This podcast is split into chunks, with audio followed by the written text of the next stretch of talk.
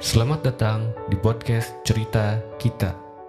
Di podcast Cerita Kita ini, saya akan membacakan buku-buku dan bercerita melalui puisi yang saya buat sendiri.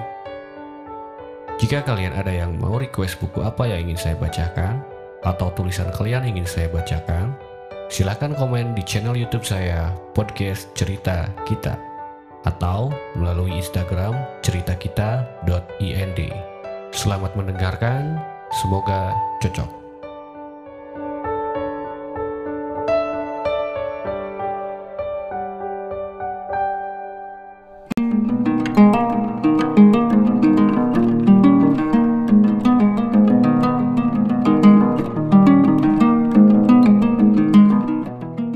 Semua karena cinta. Karya Halil Gibran.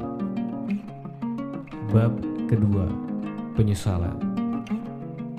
Pada suatu malam yang tak berbulan, seorang lelaki memasuki kebun tetangganya dan mencuri semangka terbesar yang ditemuinya, lalu membawanya pulang ke rumah. Dibelahnya semangka itu, namun ternyata belum matang. Dan terjadilah sebuah keajaiban. Kesadaran lelaki itu bangkit, sehingga muncullah penyesalannya.